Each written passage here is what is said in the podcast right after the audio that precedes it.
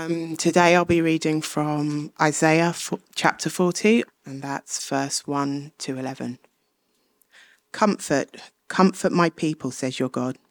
Speak tenderly to Jerusalem and proclaim to her that her hard service has been completed, that her sin has been paid for, that she has received from the Lord's hand double for all her sins. A voice calling, a voice of one calling, in the wilderness, prepare the way for the Lord. Make straight in the desert a highway for our God. Every valley shall be raised up, every mountain and hill made low. The rough ground shall become level, the rugged, the rugged place a plain.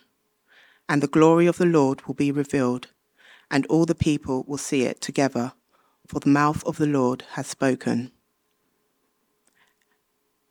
A voice says, Cry out, and I, say, I said, what shall I cry? All people are like grass, and all their faithfulness is like the flowers of the field.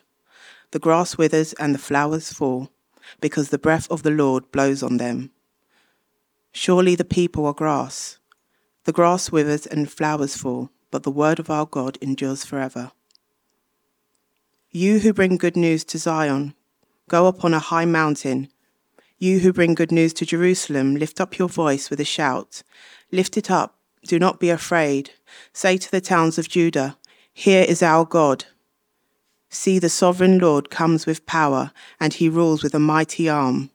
See, his reward is with him, and his recompense accompanies him. He tends his flock like a shepherd. He gathers the lambs in his arms, and he carries them close to his heart. He gently leads those that have young. The second reading will be from 1 Peter chapter 1. Which I'll be reading from chapter, I mean, verse 22. Now that you have purified yourselves by obeying the truth, so that you have sincere love for each other, love one another deeply from the heart. For you, for you have been born again, not of perishable seed, but of imperishable, through the living and enduring word of God for all people are like grass, and all their glory is like the flowers of the field. Their grass withers and the flowers fall, but the word of the Lord endures forever. Cara, thank you very, very much uh, for reading that for us. Please do keep your Bibles open. Can I say hello? Uh, if you're not met already, my name's Andy, uh, minister here at CCB, and it's great to have you with us today, particularly if you're joining us, your friends, family of the pairings uh, please uh, do, if you can, keep your Bible open uh, to 1 Peter chapter 1 and verse 22. Uh, that's uh, page uh, 916. I love you to follow along with me in your Bibles. And you should have a little handout on the back of your service sheet, give you an idea where, where I'm going to go in a moment's time. We're going to be looking, it's only about five, six verses, but it's very dense, isn't it? But it's brilliant. And in this series, we've been thinking already about how Christians are, are travelers. We're on our way uh, to heaven. And, uh, and we're going to discover what it looks like to be on that journey, on the way, uh, as we travel together. So please look at that, uh, keep that open with me. I'm going to pray. Uh, so let's uh, bow our heads. Father God, thank you so much for having seen the gospel already today in Will's baptism. Thank you, Lord, that every time we see a baptism, we see our baptism. We see our death, our resurrection, our life with Christ, our security in Him. And I pray, Lord, that now as we hear your word, uh, you would speak powerfully to us by your Spirit. Um, whether we're new to Christian things or whether we've been following Jesus for ages, I pray, Lord, that you would speak to us. Help us to know what it means to be one of your people. Amen. Now, if you're ever in Florida on holiday, maybe on a Sunday, you're looking for somewhere to worship, well, you might want to check out Daytona Beach Drive In Church. Here it is. As you can see, it's it's an old uh, um, operates out of an old outdoor cinema. And if you go to their website, this is their tagline. Their mission statement is this: "Come as you are, stay in your car." Well, at the gates, as you drive through, you get uh, you get your your handout, you get your service sheet, you get an individualized, pre-packaged communion set. And what you do, you, you rock up, you park up. Do not get out your car. And, uh, and there you tune in to 80 for 88.5 FM. You listen to the service. And then once it's over, you can drive off and you don't have to talk to anyone. Um, one lady, uh, a member of the congregation, she said this. She said, it's, it's people who put me off church. I just feel closer to God when I'm alone. Now, I don't know what you make of that. Maybe you think, oh, this is individualism gone mad. Uh, maybe you think it re- reveals a selfish consumer mentality. Uh, maybe you think it's a fundamental denial of what it means to be human, sort of hermetically sealing ourselves off from one another. I don't know what you think. Here's what I think. I wonder how, I've been thinking how easy it would be to functionally do the exact same thing here. To rock up, park on your pew, say a nice hello polite to people around you, receive, like at a cinema, all the action up front, and then go, having picked up your kids, go, having not really spiritually engaged with anyone, not having a meaningful, loving, spiritual conversation with anyone, like a cinema, just sitting with people, then going. It's easy to do that, isn't it? Now, no, I, I don't take for granted we're, we're all wired very differently, aren't we? We have different characters, different personalities, different experiences of life. Some of us find relationships really easy. Some of us find relationships really hard. Some of us are outgoing and ebullient. Some of us are much more withdrawn and, and, and shy. Some of us have never been betrayed. Some of us have never had trust broken. Some of us have never had love spurned. Whereas others of us have experienced all of that way too often and way too early in life. Which means when we come to things like this, our walls are up because we're expecting people to hurt us and damage us. I don't take that for granted. And yet, we are called, all of us, to love one another. The Apostle Peter is writing this letter to followers of Jesus who are, who are suffering as exiles, as outcasts from the Roman Empire and sent to these various different provinces. They, they had every reason to just try and blend in with the crowd, blend in with the world around them. They had every reason to disassociate from the Christians around them, to sit loose to church, to hermetically seal themselves off from others. But if you're here last week, we heard Peter calling them, calling us to be holy because God is holy. Now, I don't want you think of when you think of a holy person, maybe you think of a, a monk who sort of locks himself away from the world in a monastery for silent contemplation and prayer. Maybe that's what you think of in your head as holiness. But no, in our passage today, Peter clarifies that holiness is utterly relational. A holy person is not someone who locks himself away privately in prayer and contemplation. A holy person is someone who loves the family they've been adopted into. And here in our passage today, we're given three reasons why followers of Jesus should love one another here. And if you're here today and you're sitting in on Christian things, I think this is going to be really helpful to you to get an understanding of what, what drives Connor and Becca, or perhaps the friend who brought you. But for the rest of us, we need to see what are these three reasons. Uh, well, the first is this you'll see on your handout the pure truth motivates or produces pure love. Would you look down again? Verse 22. That's chapter 1, verse 22 in your Bibles, uh, page 916. I love it if you could follow with me. You will see the pure truth producing pure love. Verse 22. Now that you have purified yourselves by obeying the truth, so that you have a sincere love for each other, love one another deeply from the heart.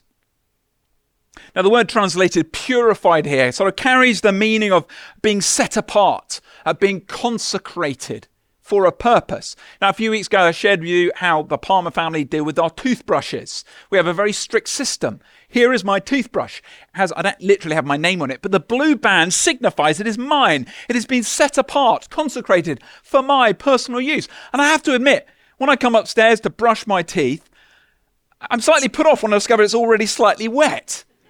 And I wonder which of my family have, have, have, have, have used it. I get, I get that worries me. It's been set apart for my use, for my purpose. Well, as we heard a moment ago, the, the pairings have obeyed the truth. They, they have declared and, and they live with Jesus as their risen Lord and Saviour. And Wilf's baptism is a picture of what the Spirit has done to all who believe. He has been purified. That is consecrated. He's been set apart for a reason, for a purpose. Well, what is that purpose? For what purpose has the truth set us apart? Has the truth set us apart in order to be theologically sound and discerning?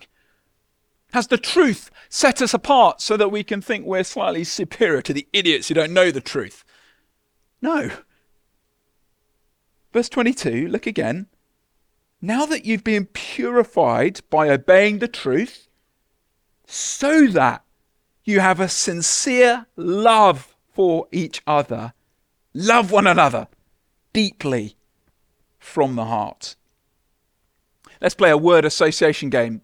Philadelphia. What do you think of? Philadelphia. The che- everyone said cheese. I, I think of the city where the Fresh Prince was born and raised. On the playground is where I spend most of his days, chilling and maxing, relaxing, cooling, playing some beat. I won't go on. Or you think of cheese, the fresh and creamy uh, cheese. Maybe you think of that. But the, the, the word for love here is Philadelphia. It doesn't mean the fresh prince, it doesn't mean fresh cheese. It means brotherly love. Philadelphia. Brotherly, sisterly love. In baptism, we've all been adopted by the same heavenly Father. What does that mean of us to each other then? We're all siblings to one another, spiritual family to one another. And so we love one another as family. We've been purified so that we might love one another as family. Now, in our culture, we, we think of love as just a feeling, don't we? Uh, an emotion which kind of comes and, and, and, goes. And, and so we tend to wait, don't we? We wait until feelings of love are there before showing acts of love to people. And particularly British people, we tend not to show acts of love to people we don't know because we think that's a bit weird. We wait until the feelings are there and then we show acts of love. But surely that's the wrong way around. In the Bible, acts of love come first, feelings follow.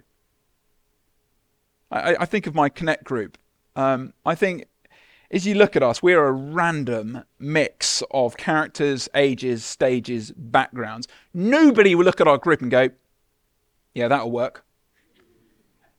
No, no one would.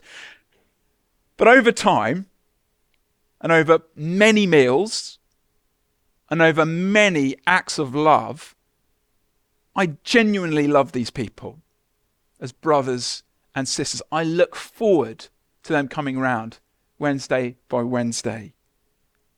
Because they're my brothers, they're my sisters, different as we are.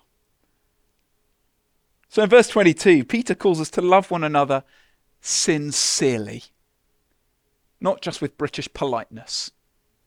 He calls on us to love one another deeply, not shallowly. He calls on us to love one another from the heart, that is, with purity not with, not with selfishness. And, so, preparing this passage this week, as we've been preparing it, it just made me think of all the different ways, and thank God for all the different ways which I receive love uh, from uh, people here in the church family. Uh, just this last week, uh, on Monday, a friend of mine knew I was having a bit of a hard time, um, slightly discouraged. So he, he drove to my work to have lunch with me, to encourage me. Or, or I, I, think of a, on Wednesday morning, every, you know, every, know, every single Wednesday morning, someone in the church family comes to our house to help Hannah take the kids to school because that's particularly stressful. And they can do it. She can do it on a Wednesday morning. That's what she does every week. Or, or I think on Thursday night, Hannah and I really wanted to go to a, a parenting a seminar, and someone volunteered to say, "I'll babysit for you. I'd love you to go to that." I don't think Hannah and I have ever paid for a babysitter because people have always put their hand up. We want to do that for you. Now, please don't think I'm just getting special treatment because I'm the pastor. Seriously, you could talk to anyone here, and everyone would have their own little little stories like that. Uh, I was chatting last week with um, someone who's been at CCB for I think about three months, four months, and he said it's really weird. I arrive on a Sunday, I walk in, I'm, it's weird. People are genuinely excited to see me. It's like they like me. And, and he said people send me encouraging WhatsApps throughout the week. How are you doing? Oh, I'm encouraged by this and that. Uh, people follow up with me when, when, when, they miss me on a Sunday. They, they wanted to see me. He's been here all five minutes. And you know, the longer you're in your church family, the deeper your friendships and the more you get out. See, this sort of love is costly. And therefore, it's not always easy. Which is why we need to keep ourselves rooted in the truth of the gospel. You see, the very truth, this is cool, the very truth which has consecrated us for love is the very truth which keeps motivating us to love. When Hannah and I were first married, her, her mum, who's a relationships counsellor, thrust this book into our hands. Hands up if you've uh, read or heard of the five love languages. Yeah, a, good number of us. It's quite useful, isn't it? Um, it, it, kind of um, the premise of the book is that each of us show love in different ways because we like receiving love in different ways, and the challenge is therefore to work out what your spouse or or family what types of love they like to receive and then try and love them in that way, even if it isn't your particular way. So you've got quality time, acts of service, words of affirmation, receiving gifts, physical touch. Hannah's all five, by the way. High maintenance. Um, Well, if we're to love one another as brothers and sisters, Philadelphia, we need to first see how our Father has loved us. You see, our, our, God, He has, our Father, He has given us His Son, who took on our human nature and spent quality time uh, with us, uh, among us. As He lived His adult life, He lived it as a servant of others meeting their needs before his own. Uh, through his word, even now, he, he's constantly giving us words of affirmation. I love you. Yeah, you're a sinner, but I love you. He has lavished us with gifts, chiefly his Holy Spirit, at one another to keep us going. Ultimately, of course, Jesus gave us his physical body. As his body was broken on the cross, he reunited us with our Father, and we will be raised with Him on that last day.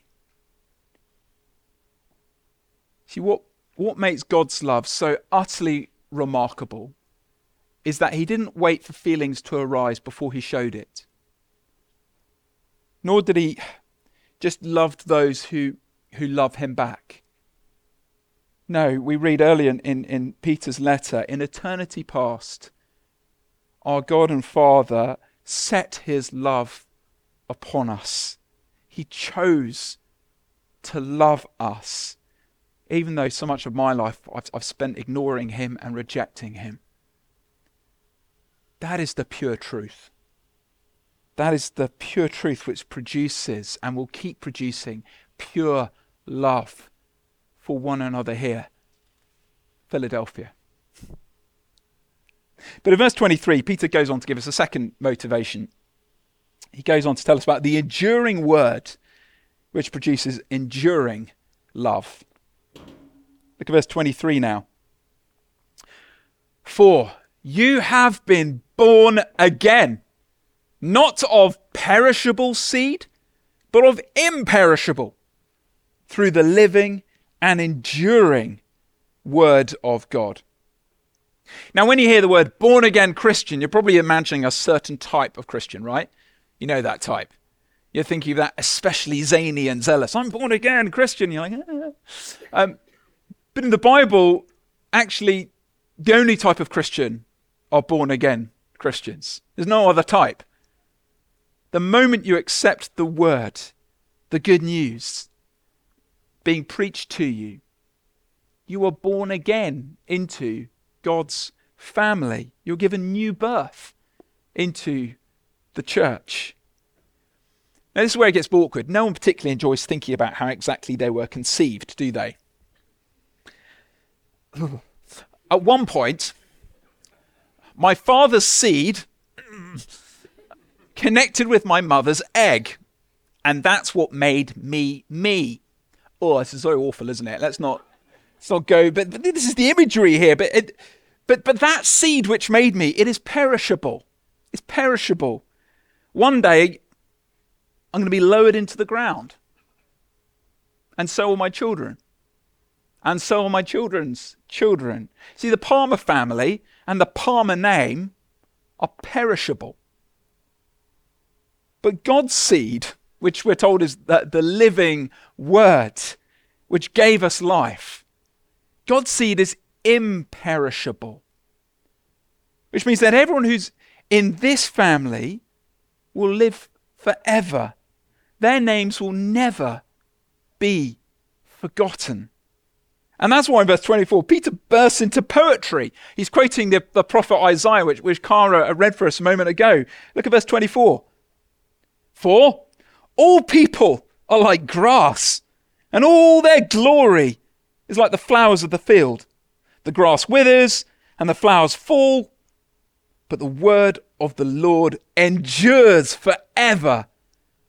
And this is the word that was preached to you.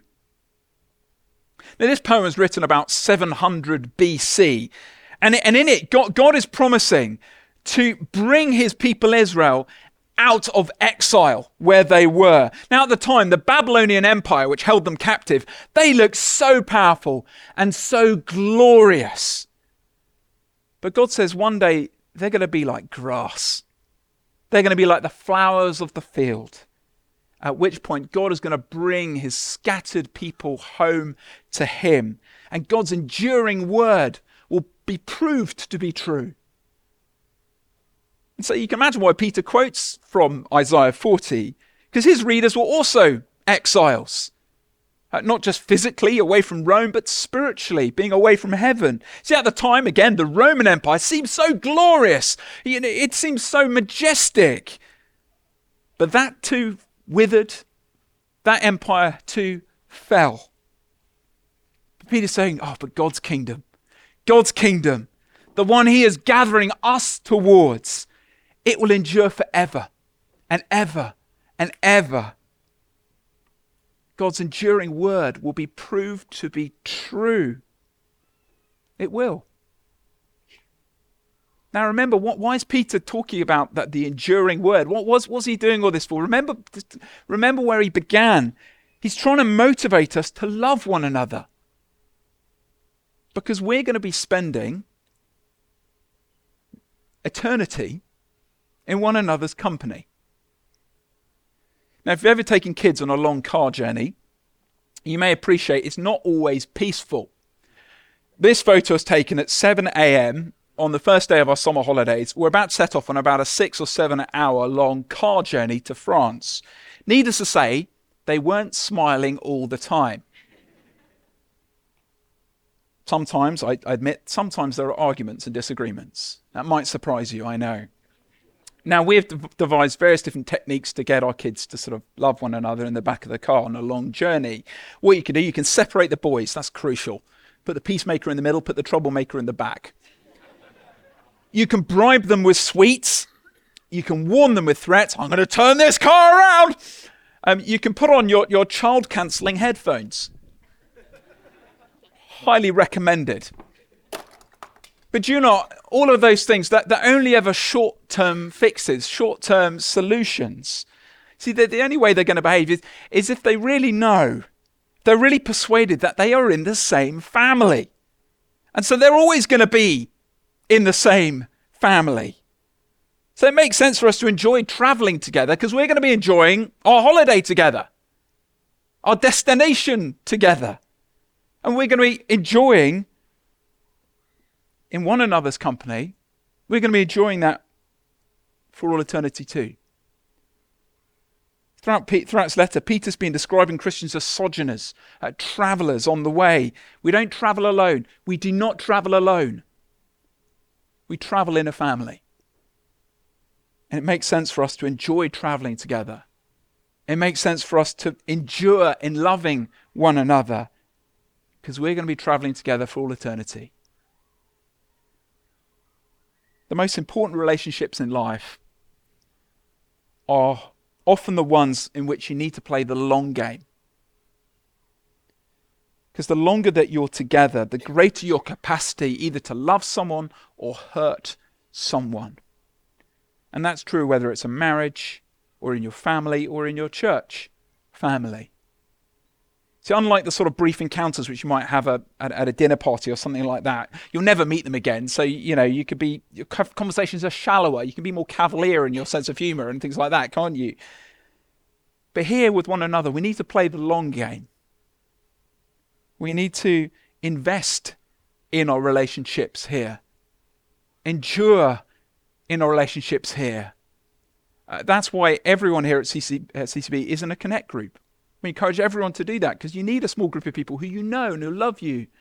That's why we want everyone to join us on the church weekend away, and we will pay for people to come who can't afford it. That's why I encourage people to uh, join a prayer triplet or a Bible reading partnership because we need to endure and love one another, have deep love for one another. You know what's really encouraged me in recent years at CCB is the number of people who've decided to stay. We live in a city which is really ephemeral. Uh, people always coming and going in and out of the city. Relationships are often highly fleeting, aren't they? But it's brilliant. It's brilliant when our friends in the church say, even though I could get more space elsewhere, I'm going to stick around. I'm going to remain here because I want to play the long game with you. I want to travel with you through life, through the ups and through the downs. We all need Christian friends like that in our lives. We need Christian friends who are going to be with us for the long haul. And I know Connor and Becca are so blessed to have friends like that. We all need friends like that. We need church like that who show us enduring love. But here's the final motivation we now hear about the good milk, which produces growing love. Chapter 2 and verse 1. Look down with me.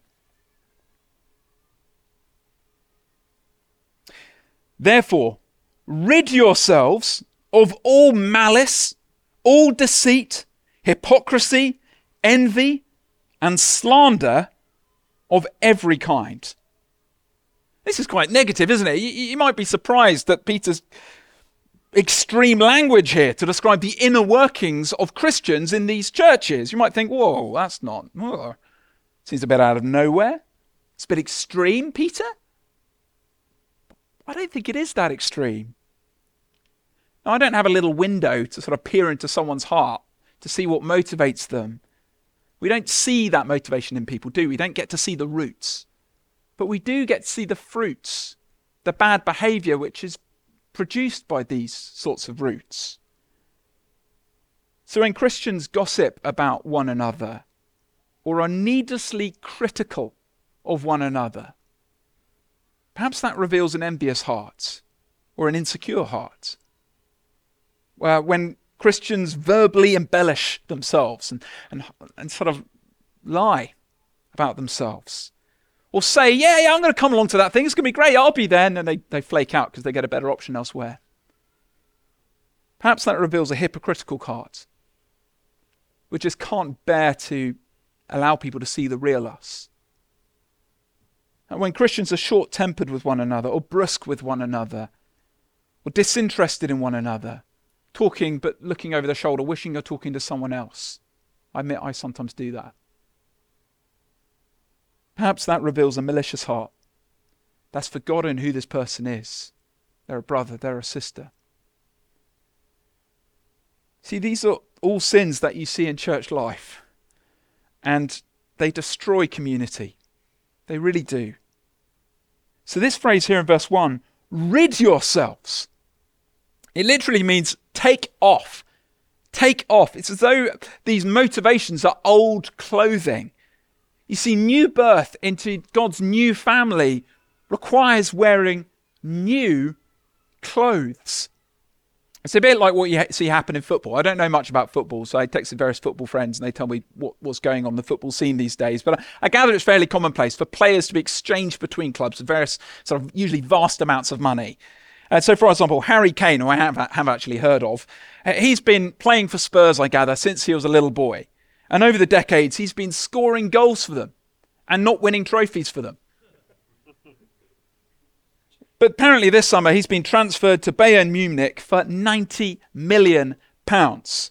And as soon as Harry signed that contract, guess what? He got a new kit. He had to wear it.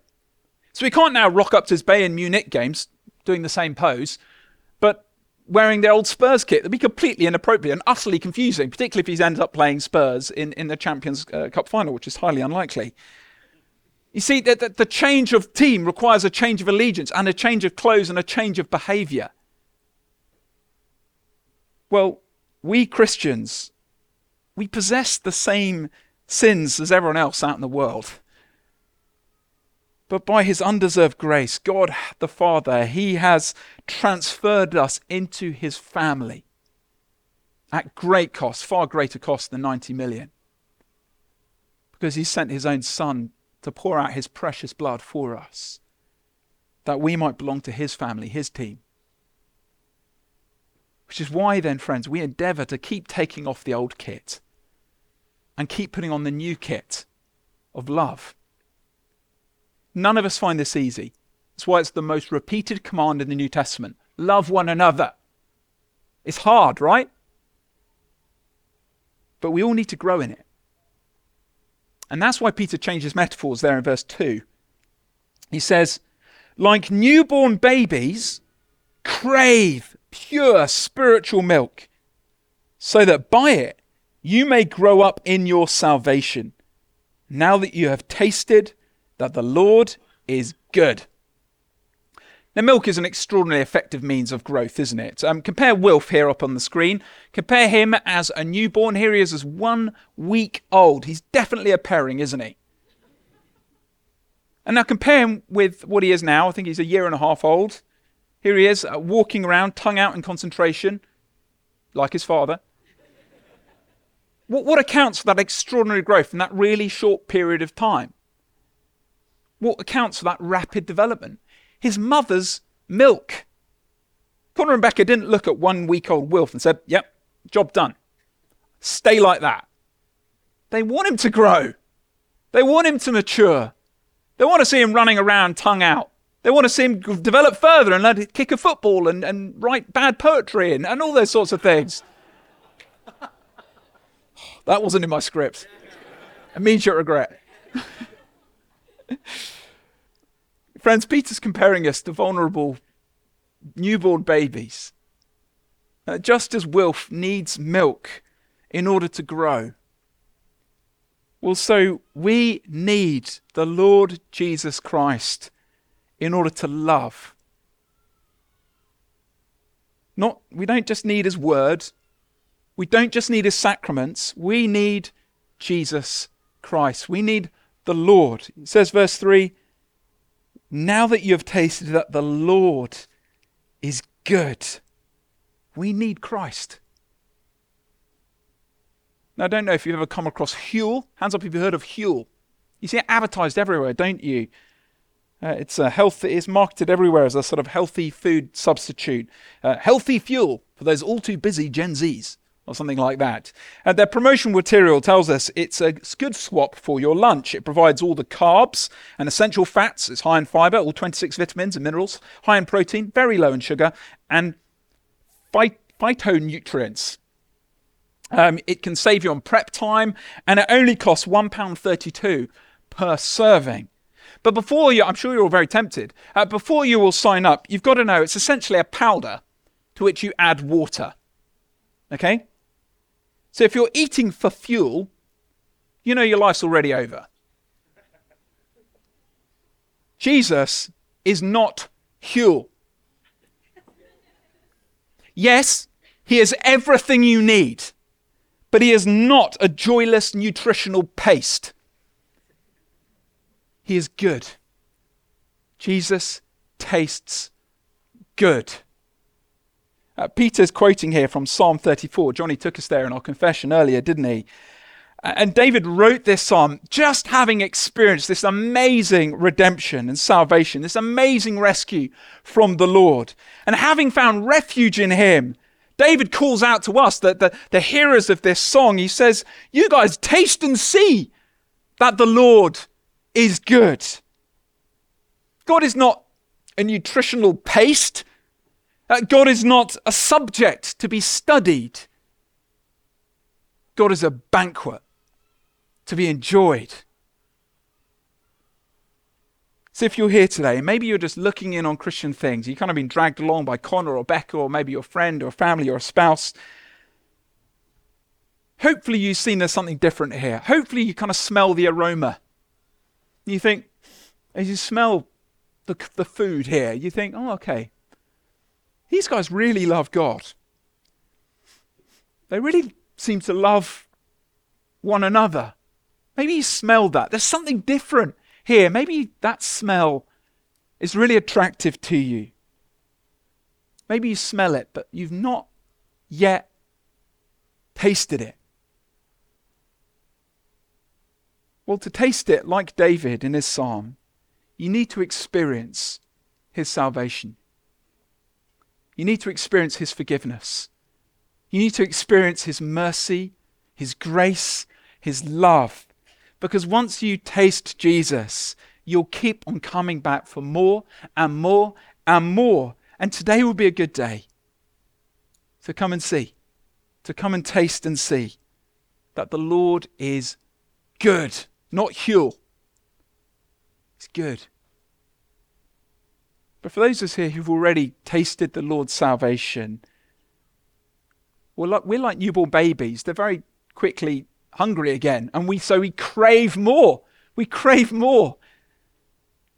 And the more you desire Christ, the more you're going to grow up in his likeness. See that good milk? It produces a growing love. I appreciate some of us here, first time at CCB, you need to think about this stuff. Others here, you, you are a member of CCB, but you're recently arrived and you look around and say, Well, I haven't got that sort of depth of friendships here yet. Be patient. Come on the church weekend away. Join a connect group. You will. I appreciate for others of us here, we've had really deep friends here at CCB, and then for one reason or another, those friends have moved away and it hurts and it's painful. Don't sit aloof, invest in new friends. I appreciate that as we grow as a church, we can't love one another equally, just as we did when we were 40 people. But we can love people really. But in this time of exile, I'd, I'd encourage you, whoever you are, lean into your church family.